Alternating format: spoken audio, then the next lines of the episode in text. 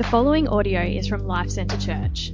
For more information, please visit lifecentrechurch.com.au. Well, good morning.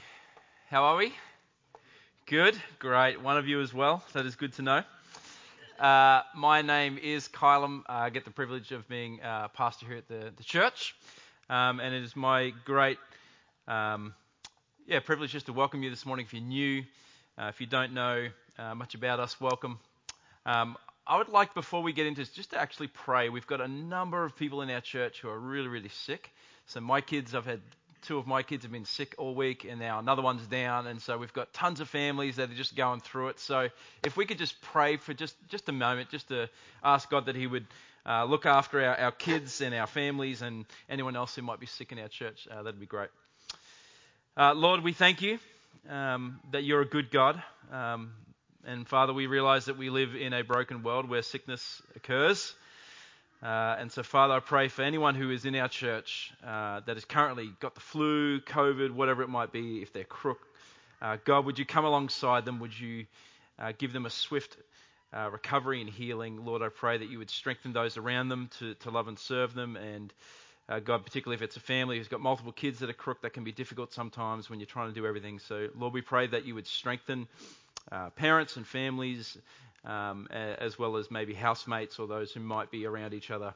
Um, yeah, Lord, we thank you that we can pray for one another. I pray that you would help us to consider one another uh, throughout the week, those who we know who are ill, maybe through our life groups, God, that we would just be thinking of each other, praying for each other, uh, and serving one another. I pray uh, in Jesus' name. And everybody said, Amen. Um, it has been said that marriage is, is like a beanbag. Told you I'd have some good jokes to start off this week. Really great and comfortable for a while, then it's, di- then it's difficult to get out of. or it's like a game of Monopoly. It starts out fun, gets a little boring after a while, and then someone steals some money, and no one ever wins. Uh, but I prefer that marriage is like fine wine. If tended to properly, over time, it gets better with age. Can I get an amen?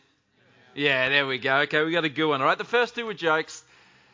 Um, we are going through uh, a short series on relationships, and so we we started last week looking at the first part of that passage about being filled with the Spirit, and the idea that the problem with relationships is that uh, sin has entered into our world, and so sin has affected us, and so sin and its effects have been basically that we, as Martin Luther said, sin is self bending in on self, and so what happens with sin is sin affects us in such a way that we, we basically put a mirror to ourselves and we, we want to serve ourselves. And that's the, the natural disposition of the human heart.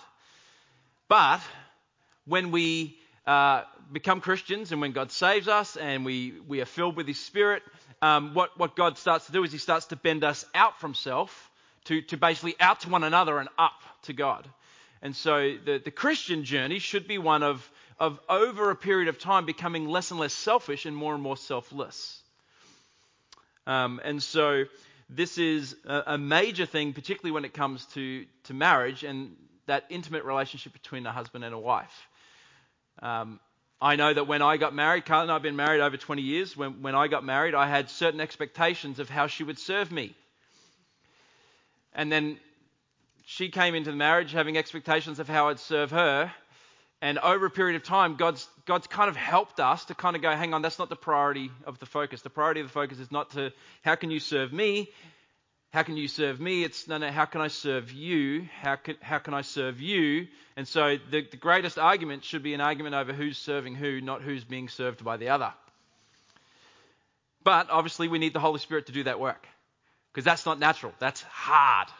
That's difficult. And there are days, you know, like this week, my family's all sick, and I'm just like, oh, I just, I don't want you to get better for yourself. I just want you to get better because this is hard work for me.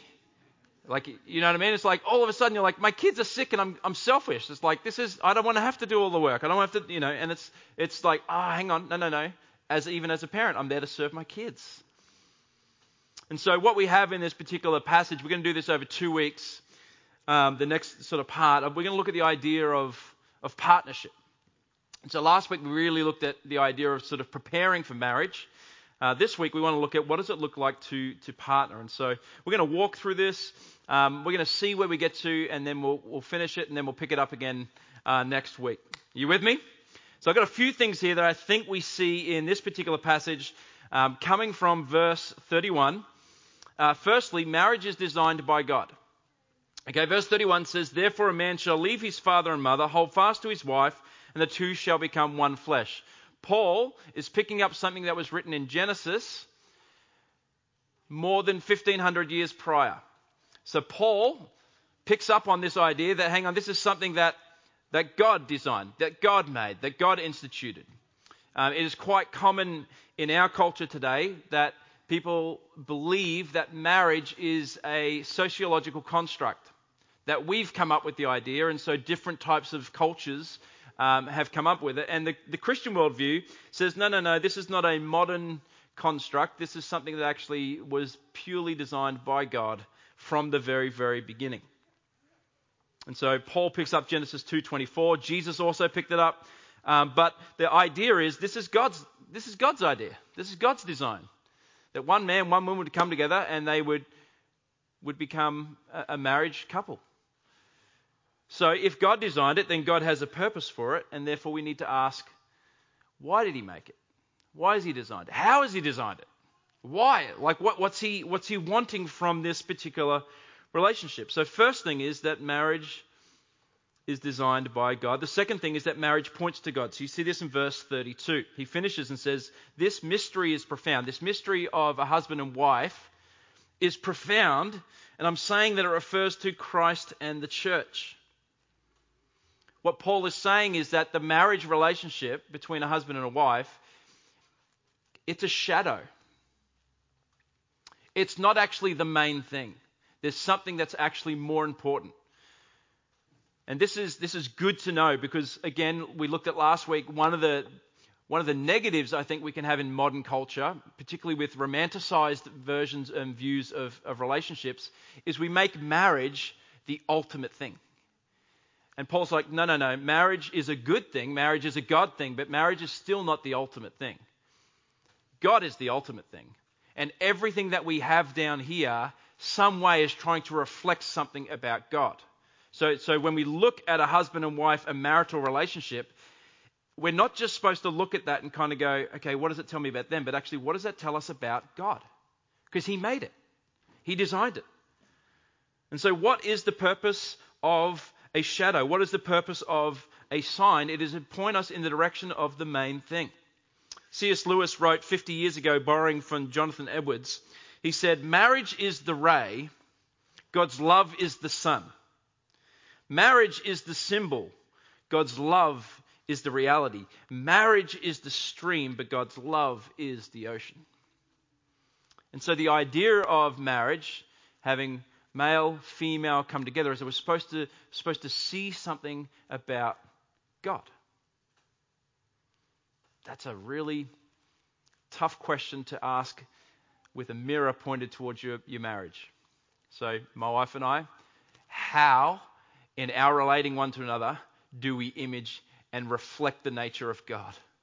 It's a tough question to ask because sometimes, if I'm honest, we don't do that well.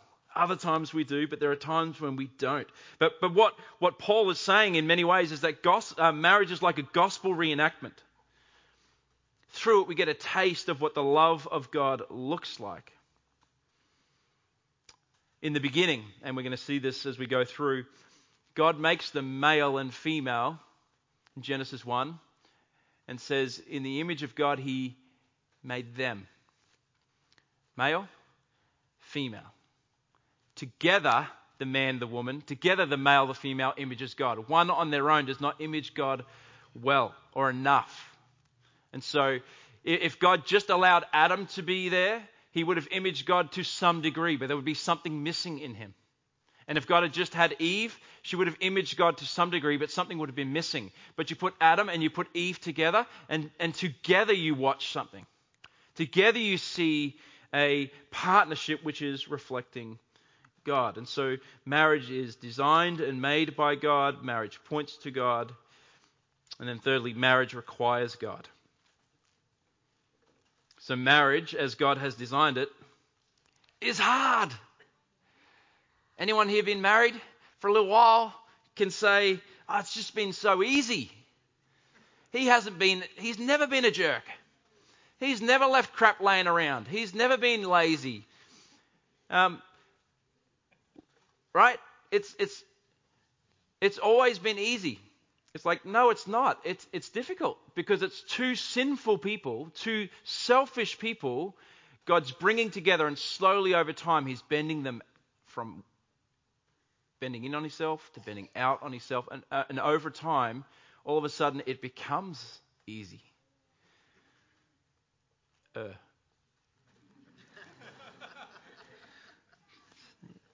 Words matter, right? Easier. So before this, God has, has uh, I think through Paul, has intentionally made sure that the filling of the Spirit is there to say that, hang on, marriage requires you to have God. This type of marriage is going to require the help of God because it's hard and it's difficult, but it can be beautiful if we will go along and allow the Spirit of the Lord to help us. And then even look at the passage that we're looking at today.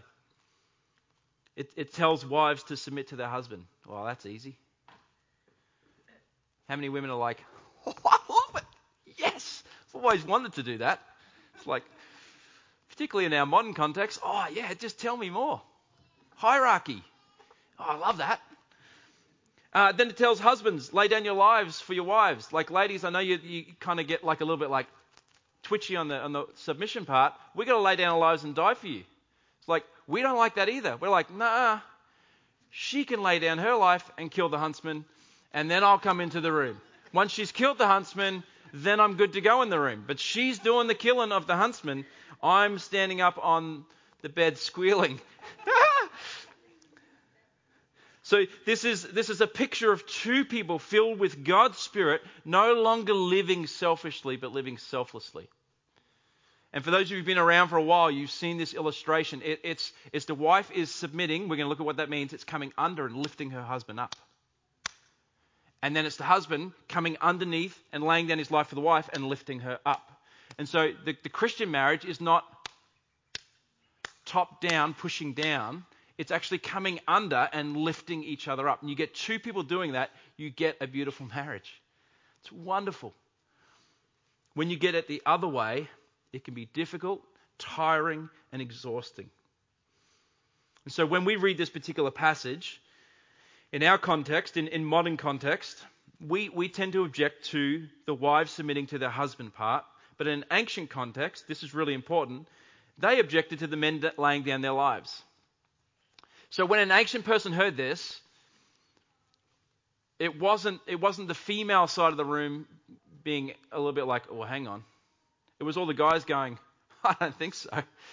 Because they did live in a patriarchal, hierarchical system. And so for them, the idea of a man laying down his life for his wife was like unheard of. Next week, we're going to look at even a story around Cyrus and someone who actually came in and, and tried to lay down their life for their wife, and it totally impacted Cyrus in such a way that he was like, I've never seen love like that. Where does that come from? Because it was so antithetical to the culture. Now, here's the thing about the Bible, right? If, if if everything in the Bible, if we like it, if you read the Bible and you like everything in it and you agree with it, that probably means you're God and God is not God. Let me flesh that out for you. Because He's God and we're not, there's going to be things that just rub us. And we don't, we, like, I don't get it. I don't understand it. I don't like it. If you find a God that you agree with everything that means they're not God. So God has called us to so many different things that we're like, uh uh-uh, uh, don't tell me what to do with my money. I know exactly what to do with my money. Don't tell me how to do, do relationships, but God does. So there is something about this passage which will rub us the wrong way, both men and women, both wives and husbands. But we have to ask what is the Bible? Who is speaking? And we need to do work to try and understand it so we can apply it. Does that make sense? So let's look at what God is calling us to in this marriage. So, verse 24, It says, Therefore a man shall leave his father and mother, hold fast to his wife, and they shall become one flesh. So that's what Paul picks up from Genesis 2:24. And so therefore you have this idea that the, the, the man will, will leave. That's the beginning of the relationship. And at the end you've got the one flesh. That's echad. That's the Hebrew word for like this oneness, this harmony. And then in the middle you've got this holding fast. That's the hard work. It's difficult. That's the ongoing process that I think Paul's outlining here. So the end goal, what excuse me, what we're going for is echad. It's deep intimacy. It's this idea of being fully known yet fully loved. Verse 25 in chapter uh, 2 of Genesis said, And the man and his wife were both naked and unashamed. It's a, it's, a, it's a picture of like this, in this relationship, there is a sense that you can be fully known, know everything about each other, emotionally, intellectually, know everything, yet have this place where you are fully loved. Now, because we live in a broken world, all of us here are constantly doing what Adam and Eve did, and we're putting on fig leaves. There is a perception, there is, a, there is something where we're like, I'm not going to let you know everything about me because I don't know I can trust you that if you fully know everything about me, you will still fully love me. And so there's a degree of relationships where we'll allow each other to see into each other's lives. And so that's why trust is such a crucial element of relationships. You won't open up with people and tell them about your deep, dark sort of history of your life, your family of origin, the struggles you have, unless you can trust them. Correct? You, you don't tell everybody everything because you're like, I don't know if I can trust you. And so the way that God made this was this place where there would be this relationship where we could fully know one another as a husband and a wife. Know as much as, as much as possible that we could know about them. There are things about me that you will never know. Carly does. And there are things about Carly that you will never know. But I do. And together, we have this safe space where we know, I know everything about you.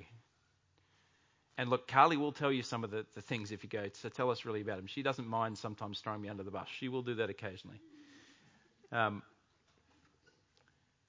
but I'm fully loved. My wife has had ample reason to leave me over the years.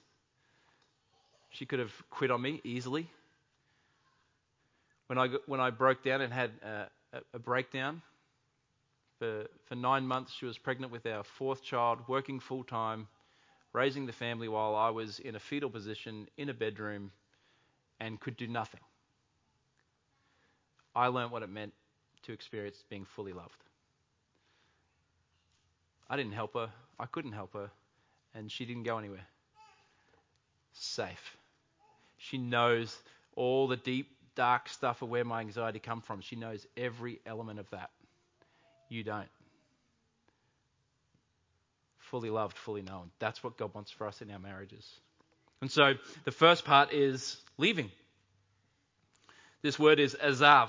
It's, it's to forsake, to abandon, to depart, not take along. This, this is when I do premarital. Uh, um, you know, if you've done premarital with me, you know this. Uh, we will go through like this is one of the hardest parts to do in this process, is to leave your family of origin and go. That no longer defines me. That no longer instructs me. Instructs me.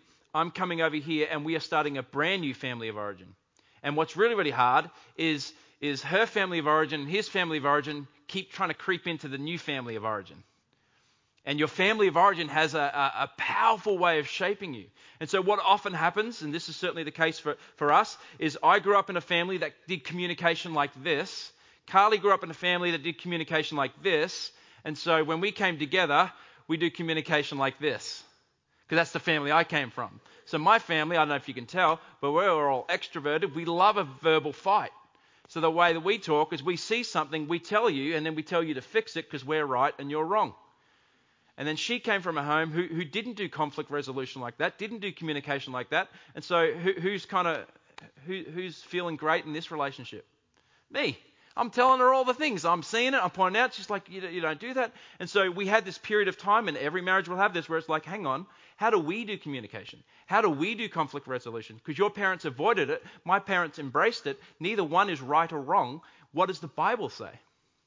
Leaving is so hard. Why do you do the toothpaste you do it? Why do you some of you, some of you, some of you put certain things in the fridge that don't belong in the fridge. Why? I don't understand. Why do you put Vegemite in the fridge? It doesn't go in the fridge. Okay, some of you, it's eggs in the fridge. No, eggs stand on the bench. Apples go in the fridge. We have these stupid arguments about stupid things because we haven't left. Mum and dad and our family of origin are still telling us how to do things. And what the Christian does is go, actually, we, we have a brand new reference point. The reference point is the scriptures. What does God say? How does God say we should do this? So we're going to start a whole new thing.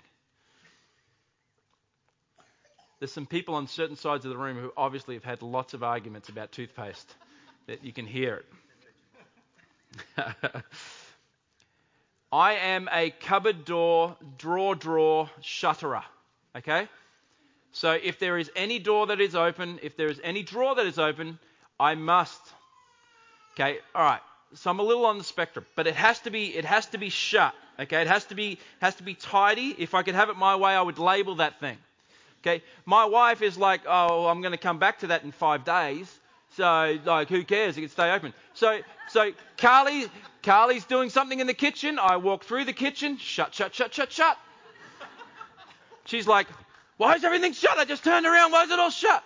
Now, Fletcher's like me. Gigi's like me. I love them. They're my favourite kids. Okay. The other two, not so sure about. Okay. I'm still working on them. We'll see if we can get them sort of a little bit ADHD like me.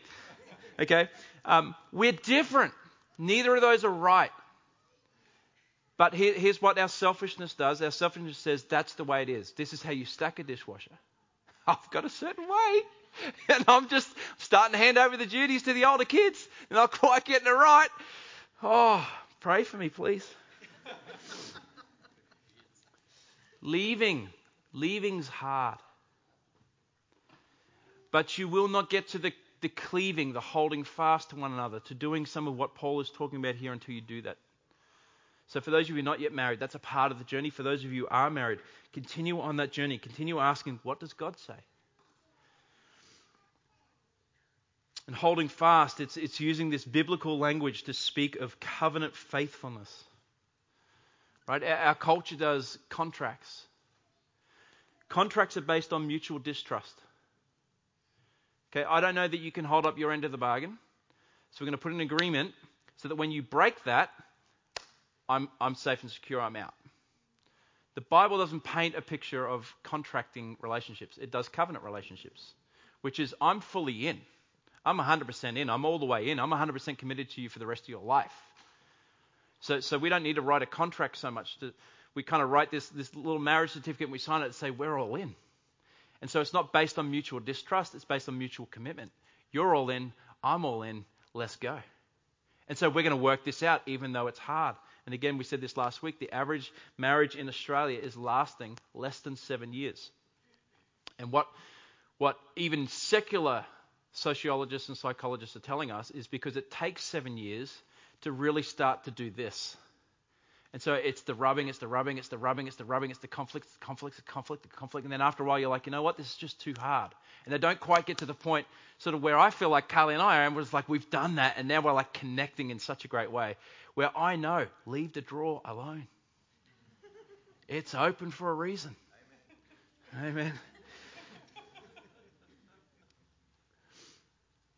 So Tim Keller says this. He says, Love is the effort and desire to make someone else everything they were created to be. Within this Christian view of marriage, here's what it means to fall in love it's to look at another person and get a glimpse of what God is creating and to say, I see who God is making you, and it excites me. I want to be part of that. I want to, I want to partner with you and God in the journey you were taking to His throne. And when we get there, I will look at your magnificence and say, I always knew you could be like this. I got a glimpse of it on earth, but now look at you. That's marriage.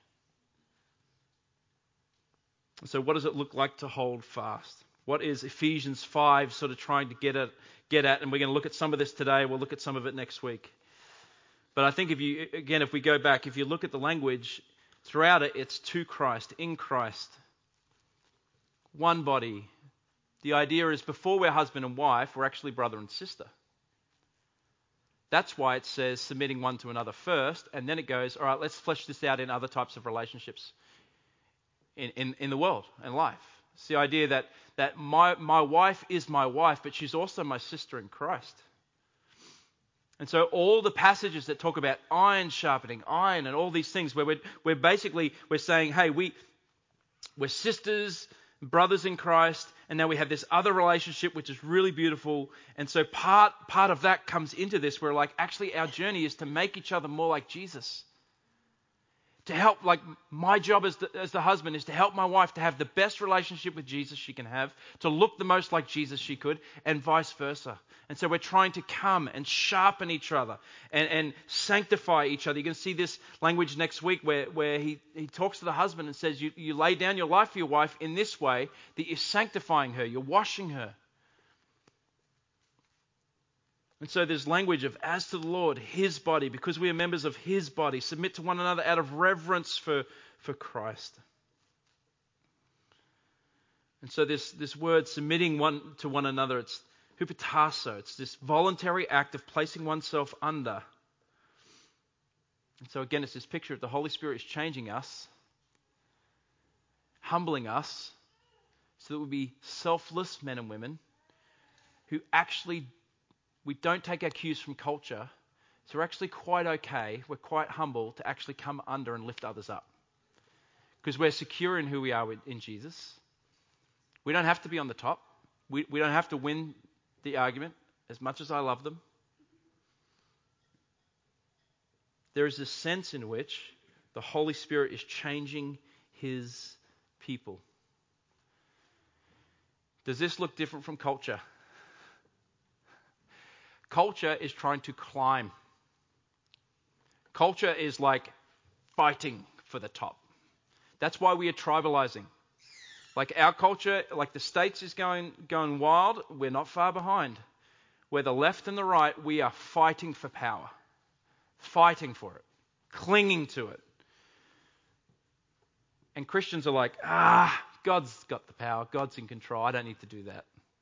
I can humbly, selflessly be a husband, be a wife, be a man, be a woman. And so Paul speaks through this as he goes into what it means to submit, what it means to uh, be ahead, and we're going to look at some more of that next week. But we see what he does is he takes us back to the garden. In the garden, God makes a man. His name is Adam. He, he, if you read the text, he's creating different stuff every day and he's saying, It is good. It is good. It is good. It is good. And then he creates the man and he's like, Nah, it's not so good. Okay, now we're not to take that to mean men aren't good. Okay, we're amazing. Just going to let you ladies know that we are incredible. Um, I got, I got, a, I got an amen coming over here. There's only one man who's got the courage. That's because he hasn't been married for five years. All right, he's he's still he's still young in the marriage. He's like, yeah, he'll learn. In five years during this series, you'll be like, no, I ain't taking the bait on that. it's not good that man should be alone. I will make a helper fit for him, which is corresponding to him. So it's this picture that this man, this Adam, is, is on his own. He is incomplete, that he is insufficient. He, he is, he's in need of desperate help. Why? Well, because he cannot image God sufficiently on his own. We need male and we need female. And he can't accomplish God's mission, his instructions that he was given to cultivate and tend to the garden. He can't do it on his own. So the way I've written it here is he needs his jigsaw puzzle. He needs that piece, which when you put it together, you see the picture like, ah, there we go. That, that looks like God. And on his own, he can't do that because he can only image God partly. But with the husband and the wife coming together, he can partner with her and image God and accomplish the mission. And then it says that, that God would make a helper. Now, now, ladies, can I just encourage you, when, when, when you read the biblical language, be careful that you don't interpret it through modern language. Okay, so when we hear helper, that to us means subservient to. That's not what the biblical term means. Ezer is constantly spoken of, of God.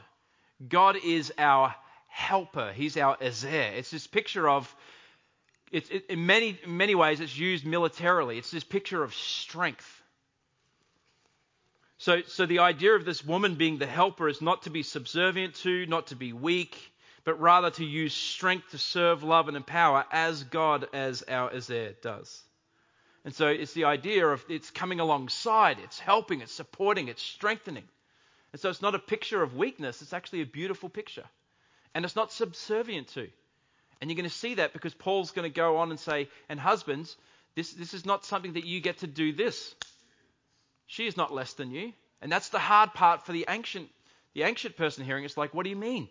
It's like, yes, this is how it works in the kingdom. And so, what we learn from Genesis and Ephesians is that a man and a woman are both created in the image of God, equal in value, dignity, and worth, but created differently. One is not superior to the other, one is not more valuable than the other. Both are working together with their differences. So, here is Adam. He's in the garden, he's looking at all the animals, and they have their other. He doesn't have it. He sees, God brings to him his other, and then he actually moves into like dancing and, and singing. The first poem ever written in the Bible is when Adam is like, This is bone of my bones, flesh of my flesh. And he sings. And there's this picture of like, she comes and, he, and he's like, Me. Us. Same. Not aardvark. Not elephant. Not tiger. Not, definitely not cat. Human. Same. And so they, they, they look at each other, they see each other, and they see their other, their companion. And they go, oh, that, that's wonderful. Different, different, distinct. We have to make this clear. A man is not a woman, and a woman is not a man. And if you are married for a little while, you learn that real quick. Then we're different. And those differences are not to compete, they're to complement. So there are things about my wife that are different to me, and I've learned that they're beautiful, they're good things. We're working on the drawer shutting and the cupboard shutting. Other than that, all the different. Oh, we're not getting any more laughs on that one? I've used it too much. Okay. We're different. So there's sameness yet distinction. We're in this thing together, but we are going to approach it maybe differently, and together we're going to help each other. And so what goes wrong? Well, sin enters the story, right? And as God is outlining the, the consequences of sin, he says this to the woman He says, Your desire shall be contrary to your husband, but he shall rule over you. Genesis 3:16. To understand what he means by this, you go to the very next chapter, and you've got the story of Cain and Abel, Genesis 4:7, that says, if you do well, will you not be accepted? And if you do not do well, sin is crouching at the door. Its desire is contrary to you, but you must rule over it. So, what basically what God does is God goes, here's the consequences of how sin impacts. Now we have a power struggle. So your desire is contrary to your husband, so you're going to try and fight to be on top, and he's going to fight to rule over you. And now we don't have kind of going up, right? We got. And so now it's a fight for the top. And we've seen this throughout history. Through traditional chauvinism, we've seen that. Through third wave feminism, we're seeing that. There's this, there's this fight for who's more valuable, who's on top. But I love Song of Solomon, 7 verse 10. It says, I am my beloved's, and his desire is for me. This is the redemptive picture of here is a husband and wife where he is loving me. He desires, his desire is for me and for my good. And so the picture of the Bible is something's gone wrong and God wants to make something right. And that takes the power of the Holy Spirit to work in our lives. Amen? And he's going to go on, and we'll look at this next week. We're going to unpack what does it look like? What does it actually mean to submit? What does hupotasso mean in a marriage? What does it mean to be head? Because we need to get this from the Bible, not from culture. What does it mean? We need to wrestle with that. But ultimately, what he says is because if you if you get that picture right, you're actually pointing to God. Because remember, marriage is a shadow, and it's telling us something about the nature of Christ, the church, God, and the gospel is all wrapped up in this marriage thing which puts a whole lot of pressure on us. But what I'm greatly encouraged about in this passage is he is saying, But I am here to help you. I will be your Ezer, and I will help you, husband. I will help you, wife. I will help you, man, woman, to be able to be selfless, bending out to one another rather than in on self. So as the band come up, let us pray. And then to find out a little bit more of how that looks and how that works, you've got to come back next week for part two. And we're going to unpack that in practical terms. And then the week after that, we're going to do a panel with a few bunch of different people where you actually get to ask questions of how, do, how has that looked for you? Uh, what, is, what does that look like in your marriage or in your family when you've got kids that are this age, kids that age? How are you doing things? We want to get really, really practical. So let us pray and then let us sing and take communion together. God, we look at the scriptures and we see this great picture that Paul is calling us to through your word. And he's encouraging husbands and wives in an ancient period of, of history. And he's encouraging us today. And God, the picture is it's wonderful, it's beautiful. But it really is difficult and hard. And it requires humility, it requires selflessness. It requires a, a bending out of ourselves one to another and a, a bending out of ourselves back up to you and wanting to follow you and trust you with your good design. And Lord, we need your help. God, we need your help as singles who aren't married.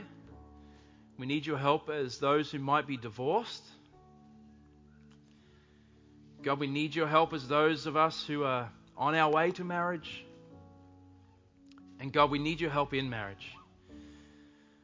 Father, we want to honor you in our relationships. We want to reflect you and your character and your nature in our relationships. And for us to do that, Lord, we, we need the Spirit's help.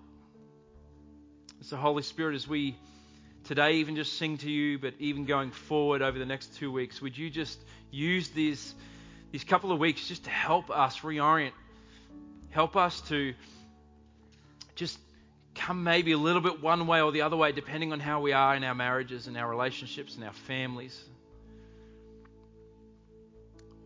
So that, Lord, the world would, would look at your church and see something and ask questions of, like, well, how, how do you have relationships that look like that? And we could say, well, we're not tussling for power.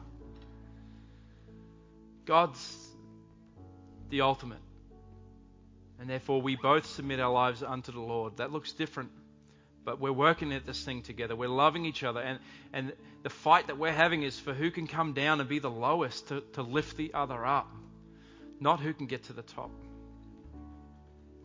And so, Father, I pray that you would, by your Spirit, work in our hearts, work in our lives. And Lord, that we would think and consider what it is that you are saying about yourself in this passage. Even as we read the particulars of that you laid down your life for us, the church. God, that we would consider what that means and we'd live in light of that. I pray in Jesus' name. And everybody said, Amen. Thank you for listening to this podcast from Life Centre Church located in North Lakes. We exist to make, mature, and multiply disciples and communities that depend upon, declare, and display the gospel of Jesus Christ in all of life. If you would like more information about us, please visit lifecentrechurch.com.au. We provide our podcast free of charge. Please feel free to download the content and share it with others but please do not edit or alter the content in any way without the written permission from the leadership of LCC.